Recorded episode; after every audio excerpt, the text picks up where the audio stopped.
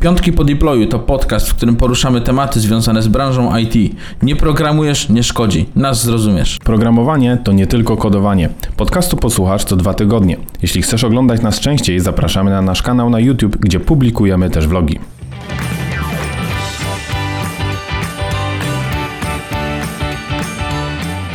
Witamy w kolejnym odcinku Piątków po deployu. W tym odcinku porozmawiamy z Michałem Sadowskim. Powiemy o tym, co programista może zrobić w startupie i czy faktycznie może go zakończyć z sukcesem albo go dalej prowadzić.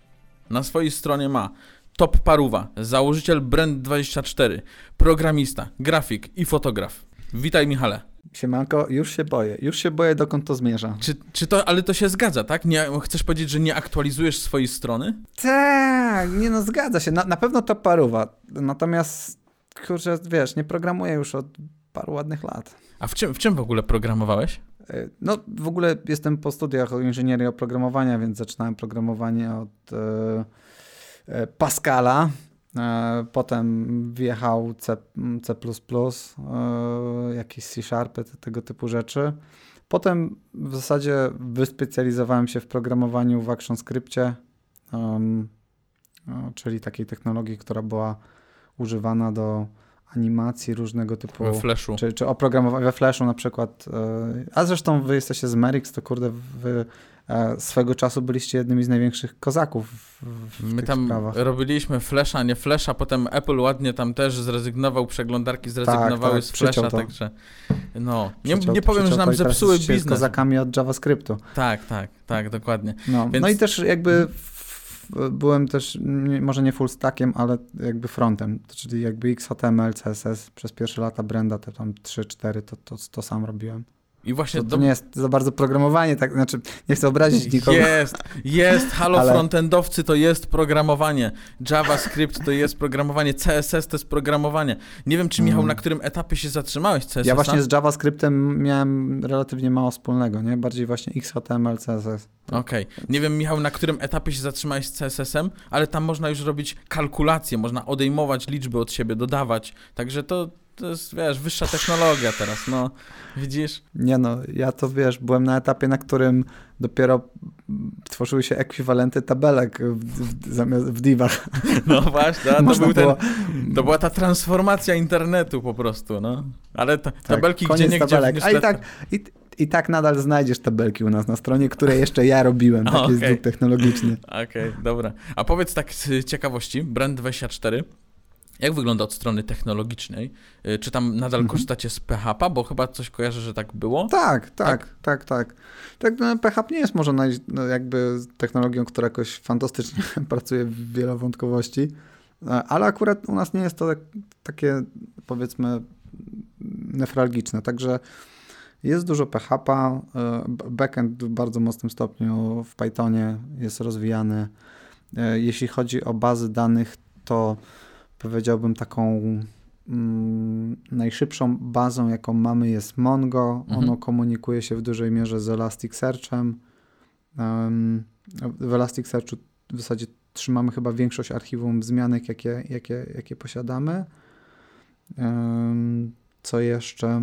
Okej, czyli to powiem ci Michał, że nawet y, jako osoba, która Teraz już... wdrożyliśmy Reacta na, w, w, bardziej już po frontowej stronie, żeby Aha. trochę szybciej tworzyć nowe komponenty. Okej, to powiem ci, że Michał, jako osoba, która już dawno nie programuje, to muszę powiedzieć, że nas wyrzuciłeś dobre i odpowiednie do tego, do czego można tego użyć. To jest, to, to, to jest moja, to jest, jeśli, jeśli miałbym wskazać w życiu jakąkolwiek rzecz, którą potrafię, to czasami potrafię z, jakichś trzech skrawków informacji uszyć coś, co wygląda jak y, skrawek wiedzy.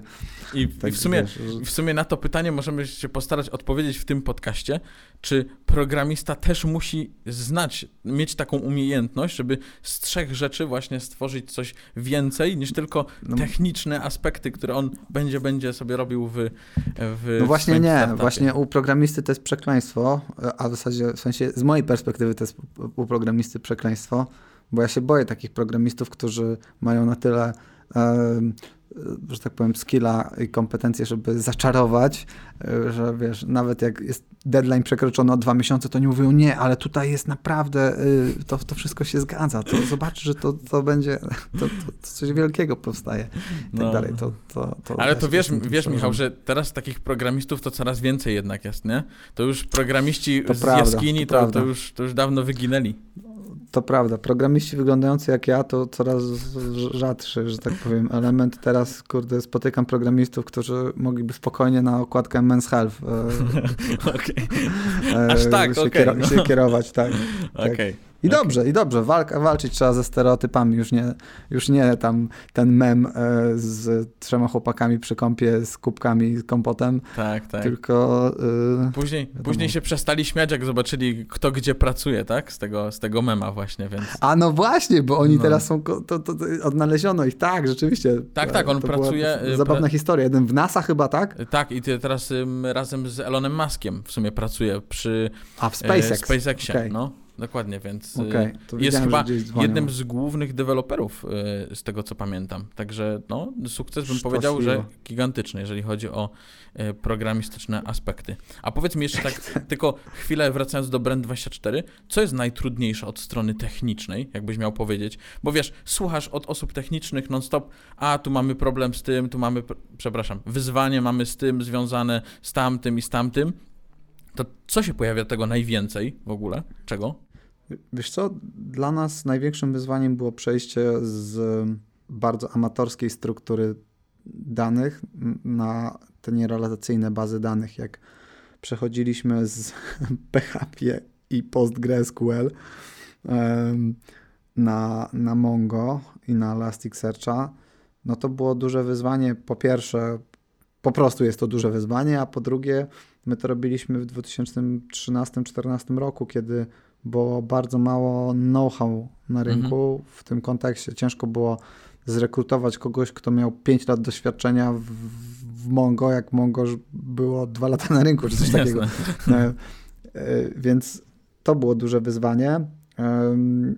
Pewnie też dług technologiczny, no bo Brand jest takim klasycznym startupem, który powstał na najtańszym serwerze home.pl w oparciu o technologie, które kompletnie nie były zaprojektowane mhm. z myślą o e, skalowalnych biznesach, które obrabiają. No my w tej chwili mamy 22 miliardy wzmianek w naszej bazie danych. Okej. Okay. E, jakby, nie wiem, sumować RAM wszystkich naszych serwerów, to to kurczę, naprawdę tam Cyberpunk i FIFA dobrze chodzą w wysokich de de detalach. Okay. Znaczy, wiadomo, RAM to może. Jasne, ale inne podzespoły nie, nie odstają na pewno, tak? Więc... Tak, no, mamy jakieś 2,5 tysiąca tam procesorów e, łącznie w tych wszystkich maszynach okay. i 20 tysięcy RAMu. E, więc to, to jest duża, duży projekt, taki powiedzmy bazodanowy, który powstawał przez, tak jak wspomniałem, Postgre i PHP na, na najtańszym serwerze na Home. Mm, I to, to, to dziś nas troszeczkę boli, że jakby nie od początku było to projektowane z myślą o skalowalnym top e, ten. I, i, i jakby na, na paru aspektach jest, jakby jeszcze nie wyrośliśmy w paru miejscach z takiego długu technologicznego i z takiego szycia po prostu mhm. prowizorki, mhm. komunikacji, żeby tu gdzieś ten Postgre się komunikowało, znaczy Postgre to już chyba nie ma, ale żeby to się komunikowało gdzieś tam z, z tym Mongo, jakieś mm -hmm, konwertery i tak dalej, także jest, e, no to było duże wyzwanie, e, e, no ale to też, to też dawało pe pewnego rodzaju radość z rozwijania tego, bo przecieranie tych szlaków było bardzo, bardzo ciekawe. Okej, okay. a no to za chwilę sobie dojdziemy do tego, czy faktycznie to był, znaczy wychodzi na to, że to był dobry pomysł, żeby pójść w taki sposób, że Postgresem i PHP zacząć w ogóle Brand24, bo bo pewnie to zaczynali pytanie, nie? z Mongo, Zawsze, to pewnie tak, no, my sobie tego cały czas zadajemy, to w ogóle nie było Mongo jeszcze chyba wtedy, e, jak my zaczynaliśmy, ale my sobie do dziś zadajemy to pytanie, wiesz, e, na, na, dowolnym, na dowolnym etapie zastanawiasz się, czy preferujesz jakość kodu versus prędkość zmian, wdrożeń, nowości po stronie na przykład z perspektywy klienta. Tak? Jeśli działamy na, w modelu takim bardziej prowizorycznym, no to klienci częściej widzą zmiany, ale to się gdzieś wiadomo odkłada i gdzieś tam zapłacimy za to przyszło, w przyszłości. Mhm. No, zawsze trzeba to zderzać z aktualną fazą firmy. Niektóre firmy, e, no, startup nie ma przyszłości. W startupie jest tylko tu i teraz. Ja muszę w tu i teraz sprzedać, tu, tu i teraz złapać klienta czymś ciekawym, czymś nowym, czymś, co da dodatkową wartość w stosunku do konkurencji, więc pierdzielenie o tam odległych problemach długu technologicznego, kiedy jeszcze nie zarabia się nawet złotówki, no to jest jak pacjent, który czyta skład tabletki, y, która ma mu pomóc na chorobę, na którą on cierpi tu i teraz i myśli, kurde, nie, może lepiej nie wezmę, bo za 40 lat będę miał, nie wiem, problemy z, z tłuszczoną mhm. wątrobą, tak? A, ale jeśli nie wezmę, to, to umrę tutaj w tym roku, nie? No, także tylko pytanie, może czy... taka dramatyczna przenośnia, ale... Mhm, no, tylko pytanie, czy startupy, na przykład robiąc coś i wychodzi im, tak? Widać, że, nie wiem, mają klientów i tak dalej i w pewnym momencie jest już limit tego, co technologia na co pozwala. Tak jak w waszym przypadku był Postgres i gdzieś tam widzieliście, że musicie się przepiąć, zmienić coś. Dokładnie. To, to czy te startupy są jakby, zdają sobie z tego sprawę w ogóle, osoby, nie wiem, techniczne, nietechniczne, zdają sobie z tego sprawę, że nie wiem, w pewnym momencie, nie wiem jak to się konkretnie robi, ale czy trzeba w pewien sposób zatrzymać coś, dostęp do dokładania nowych feature'ów, a teraz Niestety. trzeba się zastanowić nad tym, zrobić krok do tyłu i dopiero Niestety potem, żeby tak. zrobić dwa do przodu. Niestety tak. I to, to, ten temat wraca co jakiś czas, dlatego niektóre firmy czasami nawet co, co 3 lata piszą swoją własną aplikację od, nowo, od nowa, żeby, żeby nie mieć długu technologicznego. W naszym przypadku co jakiś czas rzeczywiście robimy takie, mm, taki remament i niestety robimy taki, może nie krok do tyłu, ale mm, gdzieś tam zatrzymujemy się troszkę, jeśli chodzi o changeloga okay. widzianego oczami klienta, e, po to, żeby za chwilę móc robić dwa, trzy kroki znacznie szybciej niż mhm. robiliśmy do tej pory. I, i takim właśnie mm, no, momentem była transformacja z tych starych baz danych na nierelacyjne bazy danych. Rzeczywiście wtedy produkt zmieniał się dużo wolniej, były jakieś pady w ogóle. No, my, my mieliśmy taki klasyczny efekt pana gąbki, z, który można pamiętać z naszej klasy, gdzie po prostu byliśmy ofiarą swojego sukcesu, mhm. klienci się tak na to rzucili, że zaczęliśmy zbierać tak dużo danych, że one zadławiły cały system i sprawiało to, że strona się wczytywała bardzo długo, panel się wczytywał bardzo długo, klienci na to narzekali i tak dalej, więc um, jakby e, takie rzeczy to jest, to jest klasyka. W pewnym sensie dobrze mieć ten problem, bo mhm tak jak mówię, wracając do tej, tych startupów, to, to, to, to, to one marzą o takich problemach, bo większość z nich nie dociera do tej fazy mm, jakby problemu przytłoczenia dużą ilością klientów. Mm -hmm. Ale ten temat wraca co jakiś czas. No, w tej chwili właśnie jak przechodziliśmy na Reacta, no to, to też to za no nie chcę powiedzieć zamroziło, ale mocno spowolniło pracę nad nowościami, no bo trzeba było prze, przepisać sporą część naszego panelu na nową technologię, żeby w przyszłości działać szybciej. Wiemy, że to trzeba po prostu robić. Mhm. A mając swoje korzenie programistyczne, chyba we Wrocławiu, tak, studiowałeś. Mhm, na Polibudzie. No, to ym, nie brakuje ci trochę tego, albo czujesz, że tak. w pewnym momencie nie będziesz wiedział tak, o się... tym co, co się dzieje. A nie, no to, to, to już się dawno, to, to już okay. dawno e, ma, ma, miejsce. Nie? To jakby, e, ja mówię, ja, ja e, jestem z wykształcenia programistą, ale nigdy nie byłem dobrym programistą, więc... A myślisz, że to przeszkadza, czy pomaga? Bycie programist, mając korzenie programistyczne, tworząc pomaga. startup. Pomaga.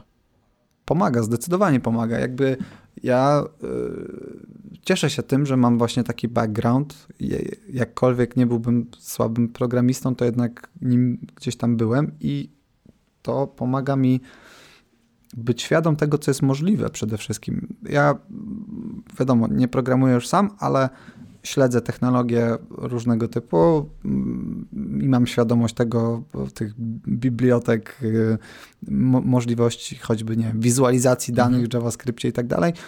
Y, I wydaje mi się, że to jest ważne, bo mm, y, to nam bardzo pomogło na początkowej fazie istnienia Brand24, bo jako jedni z pierwszych wdrożyliśmy takie mm, biblioteki JavaScriptowe jak tam HighCharts, gdzie w zasadzie wszystkie narzędzia, które pojawiły się przed nami, to rysowały te wykresy jakimiś ultra oldschoolowymi, topornymi technologiami. Te wykresy wyglądały tragicznie, a my wdrożyliśmy taką technologię, która była w miarę lekka, mhm. po, pozwalała na jakiś tam eksport też tych wykresów i, i, i, i to, to była przewaga po prostu konkurencyjna. Także ja bardzo mocno wierzę w przewagę dzięki technologii, dlatego staram się być z tą technologią na, na bieżąco. E, jakby teraz bardziej jaram się tym, co można z nią zrobić, a nie tym, wiesz, jakąś jakością kodu, czy, czy, czy pięknem programistycznym rozwiązania e, konkretnego.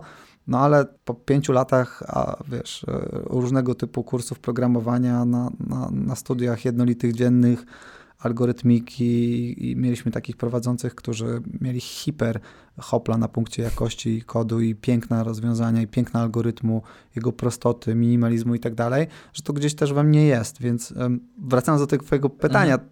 to brakuje mi tego, w sensie jakby ja postrzegam programowanie jako taki klasyczny, naprawdę przepiękny fach, to znaczy Gro mojego dnia w tej chwili polega na, na, na najróżniejszego typu odpisywaniu na mailu, Slacku, e, odpisywaniu, no, jakby Jasne. zarządzaniu mhm. firmą, więc e, i oczywiście to też jest fach, ale tutaj masz moim zdaniem troszkę mniejsze poczucie tego, że coś tworzysz, tego, że coś powstaje. W programowaniu niesamowitą radość, ja też pisałem gry trochę w, w, właśnie w tym wspomnianym Flashu, nie wiem, stworzyłem swoją grę z Gwiezdnych Wojen, e, okay. gdzie można strzelankę typu Space Invaders, ale, ale, ale po, po latałeś tam e, X-Wingiem i tak dalej. Także pamiętam do dziś jakby satysfakcję i radość związaną z tym, jak coś zaczyna działać, jak faktycznie um, gra działa tak, jak zaprogramujesz, że działa i, i, i ktoś, albo dajesz ją komuś innemu i ktoś gra i przechodzi kolejny level. To jakby Jasne. niesamowite uczucie. Więc E, mi się, powiem ci, raz na pewnie pół roku śni w ogóle, że ja znowu programuję i że w ogóle to, to mi taką radość daje, więc widać, że za, za tym tęsknię. Nie muszę, tylko świadomie, ale też podświadomie. Muszę powiedzieć, Michał, że masz ciekawe sny. Masz sen, że programujesz, ale potem budzisz się i mówisz, o, ten feature przecież ja go dowiozłem, w nocy go dowiozłem przecież. On już powinien być zrobiony. No. A tak masz, jest. bo jako, że mm, background techniczny jest e, i okej, okay, teraz już nie programujesz, ale czy mm, podchodząc na przykład do rozwoju Brand24, mówisz, ok, dobra, to będziemy robić to dłużej, ale zrobimy to o wiele lepiej. Na przykład, że dajesz ten, taką przestrzeń na to. Na mój, przykład, wspólnik że... jest, mój wspólnik jest tego typu osobą raczej. Mój wspólnik jest... Ja jestem typem osoby, która biegnie do przodu. E, mój okay. wspólnik jest typem osoby, która zabezpiecza tyły i sprawia, żebyśmy się nie wywrócili jako firma, co pewnie wydarzyłoby się tutaj wielokrotnie, gdybym był sam. Znaczy okay. bym przeinwestował, potknął się raz, drugi, trzeci, ósmy i tak dalej. Okay. E, więc to jest, mamy bardzo dobry tandem, zresztą wspólnik też jest, my jesteśmy po tych samych studiach. E, I zresztą on był dużo lepszym programistą. Okay. Czasami wysyła mi rozwiązania zadań, których nie potrafiłem zrobić. Okay. E, także e, w tym pięknym małżeństwie ja jestem raczej tą osobą, która e, zawsze narzeka na tempo, a on jest taką osobą, która jednak zawsze e, mówi, kurde, to powinno być troszkę lepiej mhm. poukładane. I miks naszych kompetencji i naszych charakterów też pewnie daje jakąś sensowną wypadkową. Okej. Okay. Powiem Ci, Michał, w ogóle dlaczego pomyślałem sobie, żeby nagrać z Tobą podcast? Nie dlatego, że jesteś znany i będzie jakiś tam większy fame, wiesz, to tam... To Jestem? To, to, no, gdzieś tam wpisałem Michał Sadowski w ogóle i pojawiły mi się reklamy tam z Arabii Saudyjskiej z tymi dziewczynami, ten jakiś film jest taki nowy czy coś tam. Film z Dubaju. Tak, do, dziewczyny z Dubaju czy coś takiego. Dziewczyny z Dubaju, tak? Tak, wow. i, i to mi się z pojawiło. jakiego powodu? No, więc, ale nie wiem dlaczego, nie wiem jak ten algorytm działa, ale wyskakujesz tam wszędzie. Ale powiem ci dlaczego. Wow, nie czyli wiem, ktoś reklamuje e, film Dziewczyny z Dubaju na frazę Michał Sadowski. Może Mo... dlatego, że ja mam w mojej podróży do Dubaju filmik taki. Też mi się właśnie tak wydaje, że to dlatego. Mm. Ale powiem ci w ogóle, jak mój pomysł się tutaj pojawił. Nie wiem, czy pamiętasz, ale na InfoShare w 2016 roku, w Gdańsku oczywiście, yy, spotkaliśmy się i opowiedziałem ci o moim startupie yy, i opowiedziałem ci w jakieś, nie wiem, 30 sekund może. Powiedziałem, co to mhm. jest, jak to ma działać mhm. i tak dalej. I ty powiedziałeś, dobra, to podeślij linka. I wiesz, jaki był problem? Że ja miałem tylko pomysł, a tego nie zrobiłem. Siedziałem nad tym i powiem ci, że przepisałem to trzy razy chyba w ogóle. Bo cały czas chciałem, żeby to było technicznie super. Mówię, bo przecież jak ja wyślę tutaj Michałowi ten link To i to problem, będzie no. źle działało i w ogóle i jest zobaczy bugi problem. jakieś i tak dalej, to jest masakra. I do dzisiaj ci tego linka nie wysłałem, Michał. I ja ci go nadal Mhm. nie wyślę, bo ja tego I- nie zrobiłem już. I, I to jest piękny przykład e, 99% niestety m, przedsiębiorców, startupowców.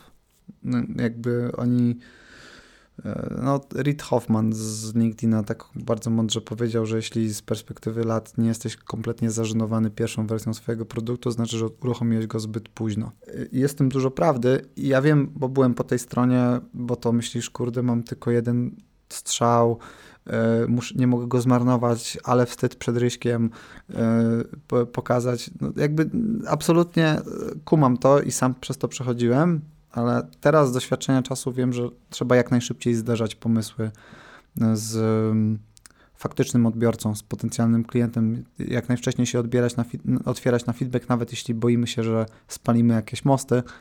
W większości produktów odbiorców e, jest zawsze więcej, więc zawsze będziesz miał kolejne mosty, przez które możesz przejść, nawet Mhm. jak część spalisz.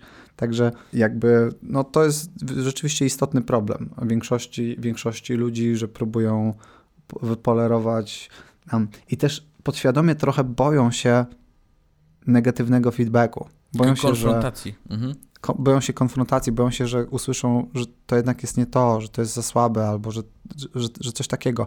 Nie zdając sobie sprawy, że usłyszenie, że coś jest za słabe, to jest najbardziej wartościowy feedback, jaki można dać. Nie? Ja, dlatego ja nie, nie zawsze uważam, że ja jestem najbardziej wartościową osobą, żeby oceniać czyjkolwiek pomysł, bo ja jestem za miły. Mi jest ciężko powiedzieć komuś, że coś jest chujowe po prostu.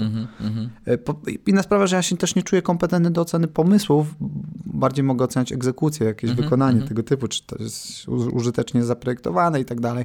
Ale z perspektywy jakby czasu najbardziej doceniam feedback, który był najmocniej krytyczny. I Okej. nawet, jak, nawet jak się denerwowałem w momencie go dostawania, nawet jak mnie gdzieś tam demotywował, no, akurat odwrotnie, mnie negatywne motywują. Nikomu nie mówcie.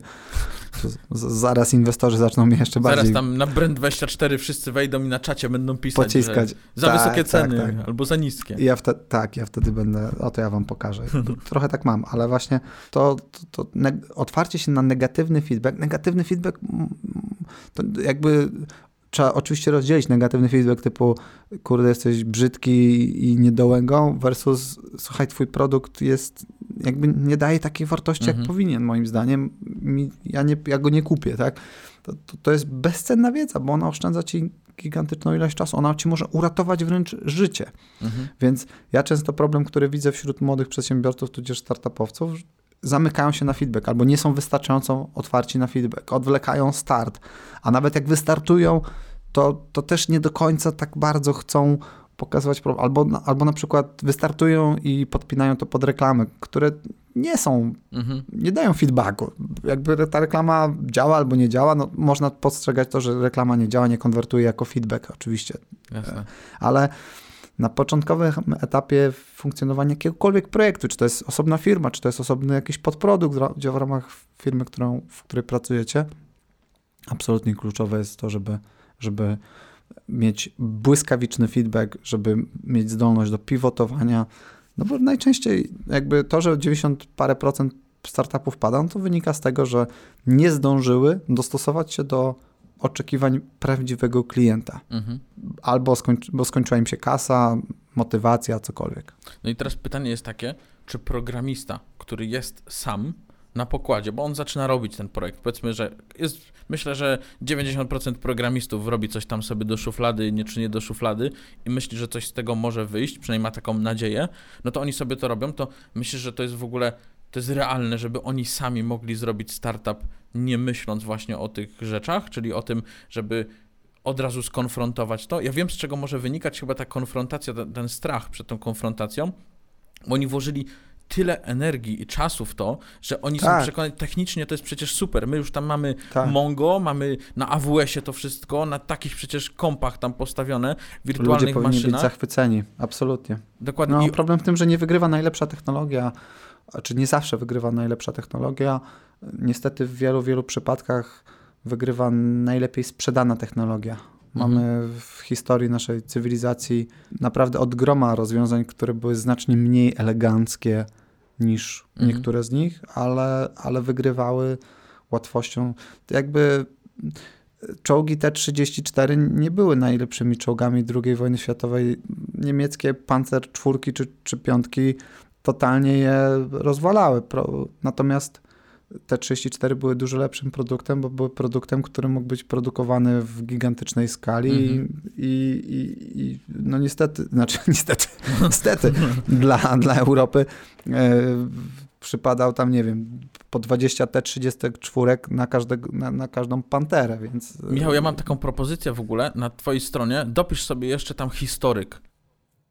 Tak opowiadasz o tych czołgach w ogóle, że aż mam, mam taką chęć wrócić No. do historii i przeprosić panią od historii w liceum, że nie słuchałem tego o tej II wojnie Ma- światowej. Mało ludzi, ma, znaczy mało ludzi to wie, ale ja jestem takim amatorem historii, w sensie bardzo dużo konsumuję treści historycznych. Moje ulubione podcasty to są podcasty historyczne E, i uważam, że można tam bardzo dużo znaleźć przenośni na Mhm. sytuacje bardzo dzisiejsze, tak? Mhm. Choćby, choćby ta, no przykład, na przy, przykład Apple'a, który, którego, którego telefon nie jest um, e, najbardziej wyżyłowany pod kątem parametrów technologicznych i tak dalej, jak tam, wiesz, sobie porównasz jakieś pamięć, e, Michał, megapiksele w uważaj, aparacie i tak dalej, i tak Uważaj, dalej. jestem fanem Apple'a. Kontynuuj. Okej, okej, no.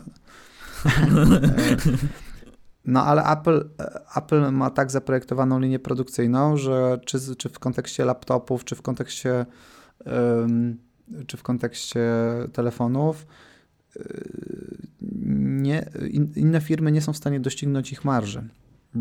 Mhm. Więc to jest troszeczkę podobne e, do tego T34 versus, versus Pantera, tak? Mhm. Em, Więc e, dużo takich przenośni właśnie można, można sobie e, z historii wyciągnąć i zrozumienia od tematów bardziej strategicznych e, do tematów bardziej już miękkich, interpersonalnych, tak? Mhm. A co byś, Michał, proponował tym programistom, którzy zaczynają swój startup? Bo powiem ci, żeby nie było, że się nie przygotowałem do tego odcinka, to przejrzałem e, sobie kilka twoich prezentacji, które miałeś. Oczywiście wszystkie zaczynałeś właśnie od tym, że jesteś top paruwa i tak dalej, dlatego masz ten Współczuję. opis. I, ale e, były, powiem ci, na, nawet dobre były, nie? Nie, no, żartuję, były spoko. E, Miałeś tam 8 kroków do stworzenia własnego startupu. I dwa, dru, drugi i trzeci punkt był, że o znalezieniu potencjalnych wspólników, a trzeci, jeżeli nie masz wspólników, no to żeby znaleźć finansowanie i tak dalej, nie?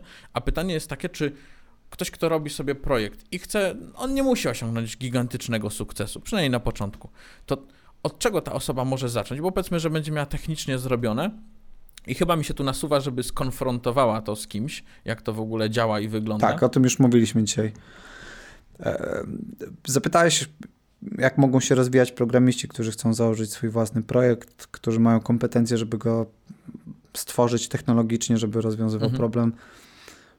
To moim zdaniem jakby nauka wymiaru biznesowego tego, co robimy, jest absolutnie kluczowa. I nie mówię o takich, wiesz, jakichś tam marżach, e, EBITDach i tak dalej, tylko o jakby czy może nawet bardziej UX-owe e, po- postrzeganie czegoś niż biznesowe.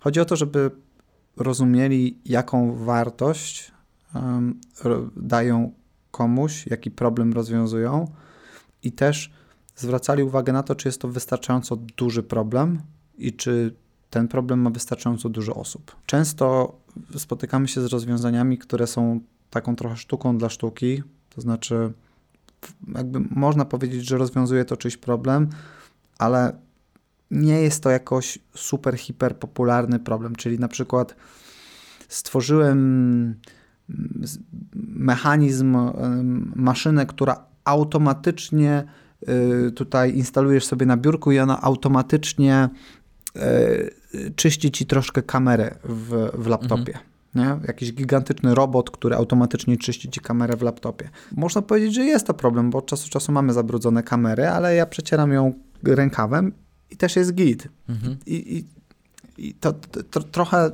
przerysowane, e, oczywiście, ale niestety czasami tak się dzieje, że mm, ktoś pracuje pod założeniem pewnych oczekiwań e, po stronie klienta i często te oczekiwania okazują się diametralnie inne w, już w, w, rzeczywistości. Dlatego z moich doświadczeń przynajmniej programiści najczęściej mają właśnie problem z feedbackiem, mają problem z tym, żeby weryfikować taki jakiś trochę bardziej mhm. biznesowy aspekt um, tego, żeby trochę być sprzedawcami też, nie? Żeby, żeby z jednej strony potrafili otworzyć się na informację zwrotną, ale z drugiej strony też potrafili zakomunikować, co produkt robi. Mhm. To jest też duże wyzwanie. Nie? Ja, ja zazwyczaj, jak rozmawiam ze startupami, to mam dużo większą cierpliwość niż ma przeciętny klient. E, czyli jakby dużo bardziej jestem w stanie sam też zadać im pytania, żeby wyciągnąć właśnie. od nich, mhm. co, jaką wartość mi to da. Nie? Mhm. E, mhm. e, ale e, klient tak nie robi. Klient żyje w świecie, w którym ma 30 sekund uwagi na twój e, pitch, slogan czy cokolwiek i mm, albo złapiesz jego zainteresowanie, albo, albo go nie złapiesz. On nie będzie ciągnąć cię za słowo, żeby, żeby, żeby ci pomóc mu sprzedać. Jasne. Tylko no. E, i, i w tym jest duży problem, że, że po prostu programiści nie są do, nie są jakimiś super sprzedawcami. I w tych, w tych kompetencjach, wiem, że sprzedawca to jest takie pojęcie trochę pejoratywne, tak. E, gdzie zawsze od razu z tyłu głowy, szczególnie programistom, którzy są świadomi tego, że mają prawdziwy fach w ręku, że, że to jest i że są rozchwytywani na rynku, że to jest wciskanie, że to jest jak wiesz, domokrążny koleś, który przychodzi od drzwi do drzwi i, i, i próbuje odkurzać za 10 tysięcy sprzedać staruszkom. Jasne. Nie, tutaj sprzedaż to jest pejoratywne takie określenie umiejętności, czy pejoratywne dla niektórych, dla mnie nie, ale jest to umiejętność tłumaczenia wartości, jaką, jaką uzyskasz mhm. w oparciu o coś, tak? E, potrafię sprzedać siebie, bo potrafię zdać komuś sprawę z wartości, jaką mogę dać. Potrafię sprzedać produkt, bo wierzę w to, co on może zmienić w życiu klienta i tak dalej, i tak dalej.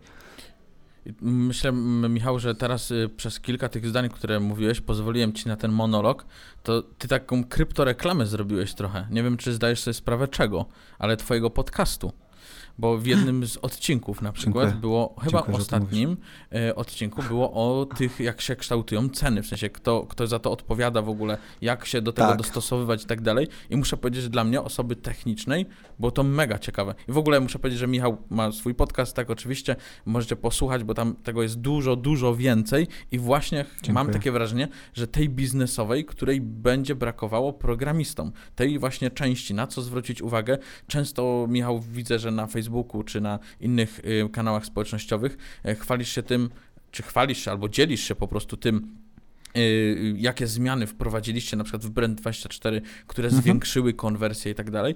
Myślę, że wielu albo zmniejszyły. Albo zmniejszyły. A to już chyba rzadziej, e, więc... Y, Ale też się zdarza. No, dla wielu, myślę, programistów, którzy nie mają do czynienia na przykład z, nie wiem, UX-em, UI-em i tak dalej na co dzień, my akurat w Software House mamy, więc mogą sobie nie zdawać z tego sprawy, jak ważne to w ogóle jest, żeby ten użytkownik mógł się dobrze poruszać po w ogóle, nie wiem, aplikacji i tak dalej, tak? Bo ktoś właśnie będzie patrzył na to, że tak, a, backend tak. mam super, frontend też w Reakcie zrobiony, tam Next.js, wszystko super, śmiga szybko i tak dalej, no ale pytanie, czy to ma być w tym miejscu, w którym powinno być, te przyciski na przykład, tak? Tak, ja wiesz co, pamiętam, zawsze sobie przywołuję wtedy historię z moich studiów, gdzie jeden z kolegów na studiach, pamiętam, tworząc aplikację na zaliczenie jakiegoś zadania, zaprojektował ją tak, że przyciski interfejsu za każdym razem po odpaleniu aplikacji pojawiały się w innych miejscach, że zaprogramował pewną losowość, wszyscy się tym jarali, że to jest wow, to jest fajne.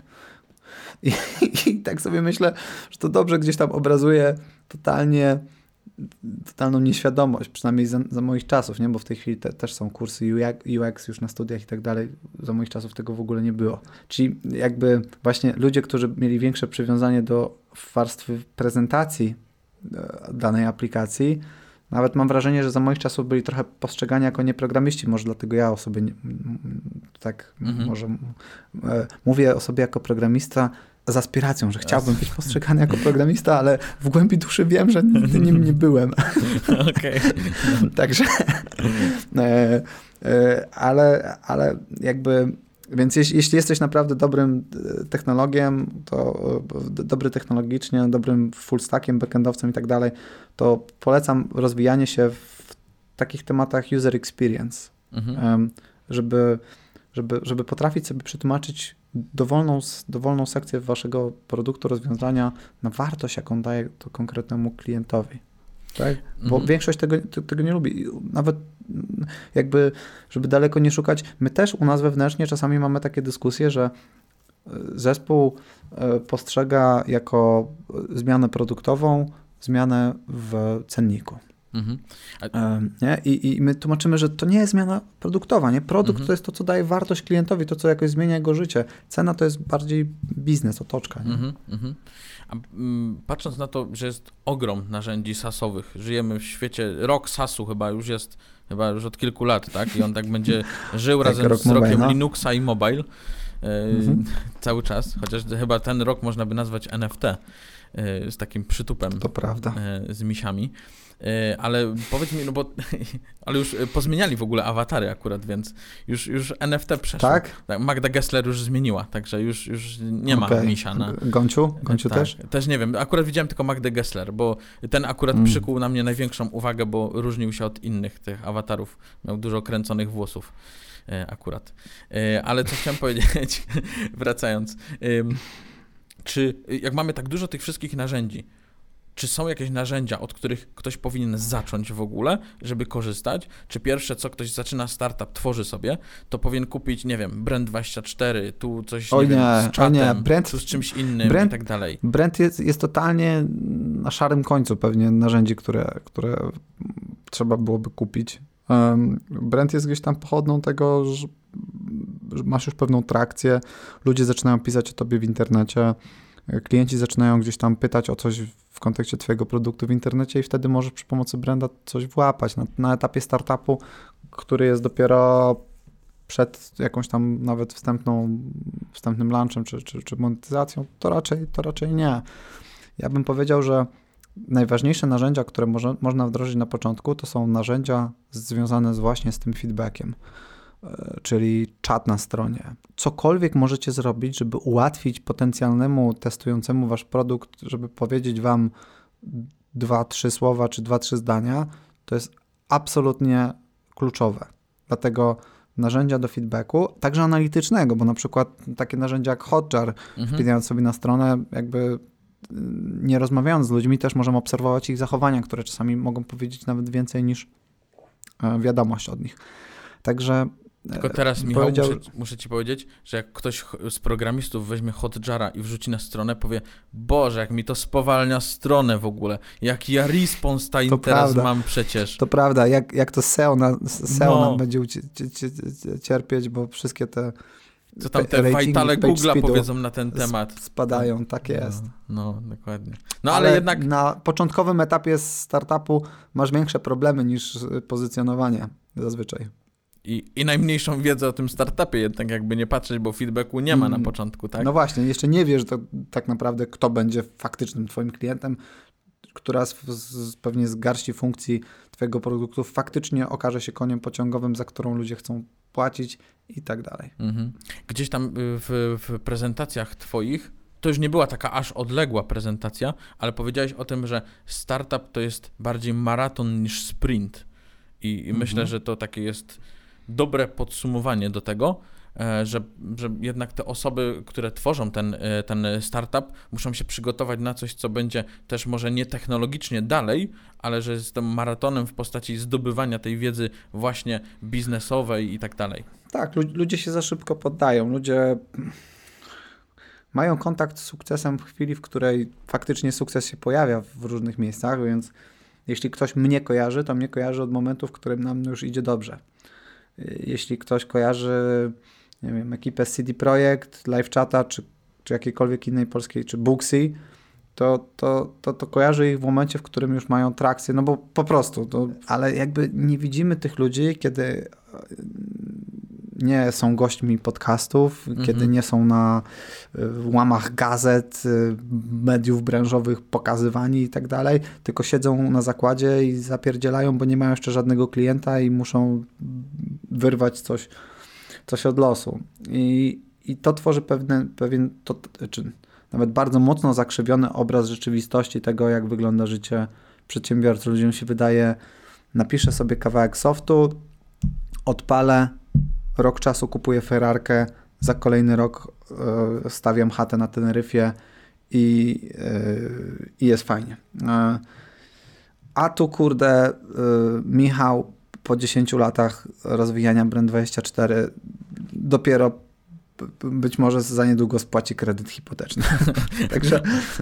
Czyli Michał mówi, że życie tego startupowca to nie jest takie łatwe wcale. No nie, to jest, to jest moim zdaniem jedno z najtrudniejszych. Znaczy, ma też sporo benefitów, ale to nie jest życie dla każdego, bo to, to jest tak, jak mówię, to jest jak siłownią. Jakby każdy z nas chce mieć sześciopak, ale mało z nas jest skłonnych na E, powiedzmy lata ciężkiej pracy, wyrzeczeń, żeby, żeby go osiągnąć. Nie? Mm, problem w tym, że w, przypadku branży fit w większości z nas, większość z nas ma świadomość tego, jak dużo pracy potrzeba na to, żeby wygenerować sześciopak. W przypadku bycia przedsiębiorcą to często jest trochę może rozumiane jako bardziej taki, takie szczęście, tak, że mhm. trochę jak wygrali kupon na loterii, że napisali jakąś apkę, nagle ktoś tą apkę zauważył i bum. Tak, udało e, się. Mi, mi, Zawsze miliony, się udało nie? tylko. I pewnie są e, historie, które można troszkę w ten sposób ubrać, w sensie, że być może są takie historie, naprawdę, ale jak mawia założyciel 37 Signals David Heinemeier Hanson, który też wymyślił Ruby on Rails, to trzeba ich postrzegać jako ludzi, którzy wygrali kupon na loterii. Mhm. Fajnie, fajnie, że wygrali kupon na loterii, można im tego pogratulować, ale to nie powinien być dla was benchmark. Benchmark dla was to powinien być programista, który założył, odpalił swoją apkę, na początku nie szło, e, coś zmienił, dalej troszkę nie szło, ale już trochę lepiej, znowu coś zmienił, nagle trafił na potrzebę klienta faktyczną, pojawiła się pierwsza sprzedaż, na początku przez pierwsze dwa lata nie pobierał pensji, bo nie było co pobierać, e, bo, te przychody były za małe.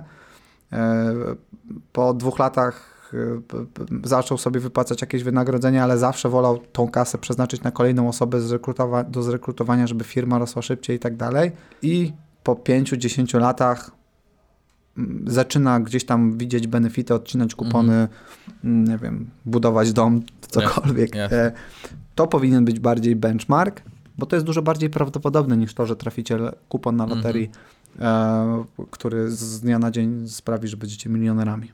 Michał, rozmawiamy jakieś ponad 40 minut. Powiedz mi, czy w tym czasie już powstały jakieś narzędzia monitoringu kolejne? Patrząc na sukces na Brand24, mówią, a im się udało, to my też zrobimy i będzie lepszy. Teraz to już nie jest tak modne jak kiedyś, ale był, były takie 4-5 lat między pewnie 2, 12, a 2.17, gdzie co miesiąc powstawało nowe, rzeczywiście. A w Polsce, za granicą i tak dalej często popadały. A jak, jak to jest w ogóle z twojego punktu widzenia? Na przykład widzisz nowe jakieś narzędzie monitoringu i mówisz, o kurde, oni mają lepiej. I zaczynasz się pocić i mówisz, kurde, No, zdarza się tak. Tak? Zdarza się tak, zdarza się tak. E, znaczy, nigdy nie jest tak, żeby wszystko mieli lepsze od nas. E, albo nawet większość rzeczy mieli lepsze od nas. Zdarza się tak, że widzę coś, widzę jakieś dobre rozwiązanie, bo zazwyczaj jak coś piszesz od zera, nie ma długu technologicznego i tak dalej, więc możesz się Jasne. pokusić o jakieś fajne nowe rzeczy. E, to, to sobie myślę, kurde, to pojawia się taki lęk, nie? że kurde, czy, czy ta nowość będzie, nie, nie okaże się wystarczającą rzeczą, żeby znowu wywrócić ten rynek do góry nogami, nie? I tym razem to my będziemy po tej wywróconej części. Mm -hmm. Ale to jest dobre uczucie, bo ono motywuje do tego, żeby zapierdzielać do przodu, a nie gdzieś tam odcinać kupony. Także mhm. pod tym względem to jest, to jest ok, ale tak się dzieje jakoś ekstremalnie rzadko. E, ja jestem w ogóle fanem, żeby skupić się na sobie, a nie na konkurencji. E, raczej pozostawić konkurencji martwienie się o ciebie, a nie tak. abyś ty się martwił o konkurencji. Lubię taką bardzo historię Henryka Strompocia, z, który, znowu wracamy do tych tematów historii, ale 90 pewnie 9% ludzi nie ma pojęcia, kto to jest Henryk Strompoć. może nawet 9,9. Ja chciałem zacząć googlować, ale by było widać, że rękoma jeżdżę po klawiaturze, więc powstrzymałem Tak, się. to jest, taki, to jest taki gość, który od małego interesował się bronią palną. No i jak miał 21 lat, to wybuchła wojna światowa. Ktoś tam gdzieś w oddziałach partyzanckich, batalionach chłopskich przypomniał sobie, że ten Henryk, 21-letni Henryk, kurde, od, za, od zawsze się interesował bronią palną. No i przypomnieli sobie, że jest ten Henryk, więc walmy do tego Henryka. Henryk, totalny, wiesz, syn, bosonogi syn Kowala, przychodzą do Henryka, żeby przygotował broń. I preferencyjnie pistolet maszynowy, duża siła ognia, łatwo go schować, taka idealna broń dla partyzantów. No i Henryk w zasadzie z zerowymi benchmarkami zaprojektował własny pistolet maszynowy.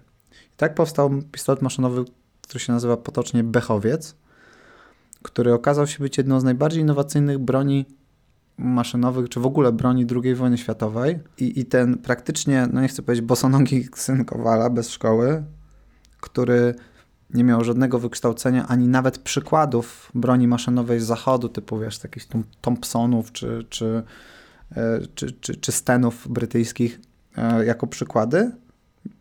Nikt mu nie powiedział, że nie da się tego zrobić w ten sposób, więc zrobił i stworzył najbardziej innowacyjną broń II wojny światowej, przez wielu tak postrzeganą, którą zachodnie mocarstwa były w stanie tego typu technologie wymyśleć dopiero 25 lat po wojnie.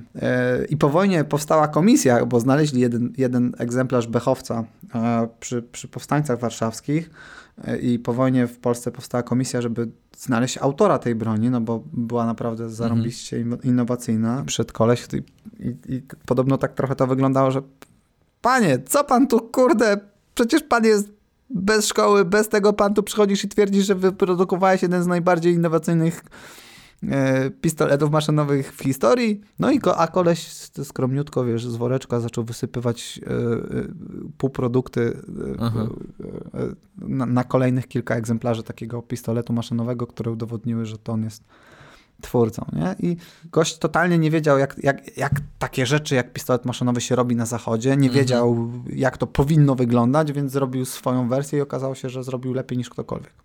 Czyli no to faktycznie bardzo fajna anegdota do tego, czy patrzeć na konkurencję, czy skupić się na sobie, bo możemy faktycznie o wiele lepiej zrobić, czyli a szczególnie w zgodzie ze sobą, z tym, co my chcemy, jaki my mamy pomysł, a wtedy myślę, że ktoś będzie trochę bardziej się z tego cieszył, niż to, że cały czas będzie miał gonić króliczka i próbować, nie wiem, kopiować coś, a nie zrobić coś tak swojego jest. i wymyślić, nie? Okej. Okay. Tym miłym akcentem bym w sumie chciał zakończyć. Y, można by gadać z Michałem i gadać, ale Michał jest bardzo zapracowany. Ja oczywiście też, więc yy, tak, więc yy, będziemy, będziemy kończyć. Widać, że szefostwo słucha potencjalnie, nie? nie? No, może raz na jakiś czas słucha. Czekamy na kolejną rundę finansowania podcastu Piątki po deployu, więc przez szefa, także no, okej, okay, dobra, to dziękuję Dzięki bardzo, bardzo. Michał. Pozdrówki. Hej. Będziemy wdzięczni, jeżeli zasubskrybujecie nasz podcast i pamiętajcie, że podcast pojawia się co dwa tygodnie w piątek. Jeżeli traficie na nasz kanał na YouTube, to zobaczycie także vlogi, które pojawiają się także co dwa tygodnie w piątek, więc jest co oglądać.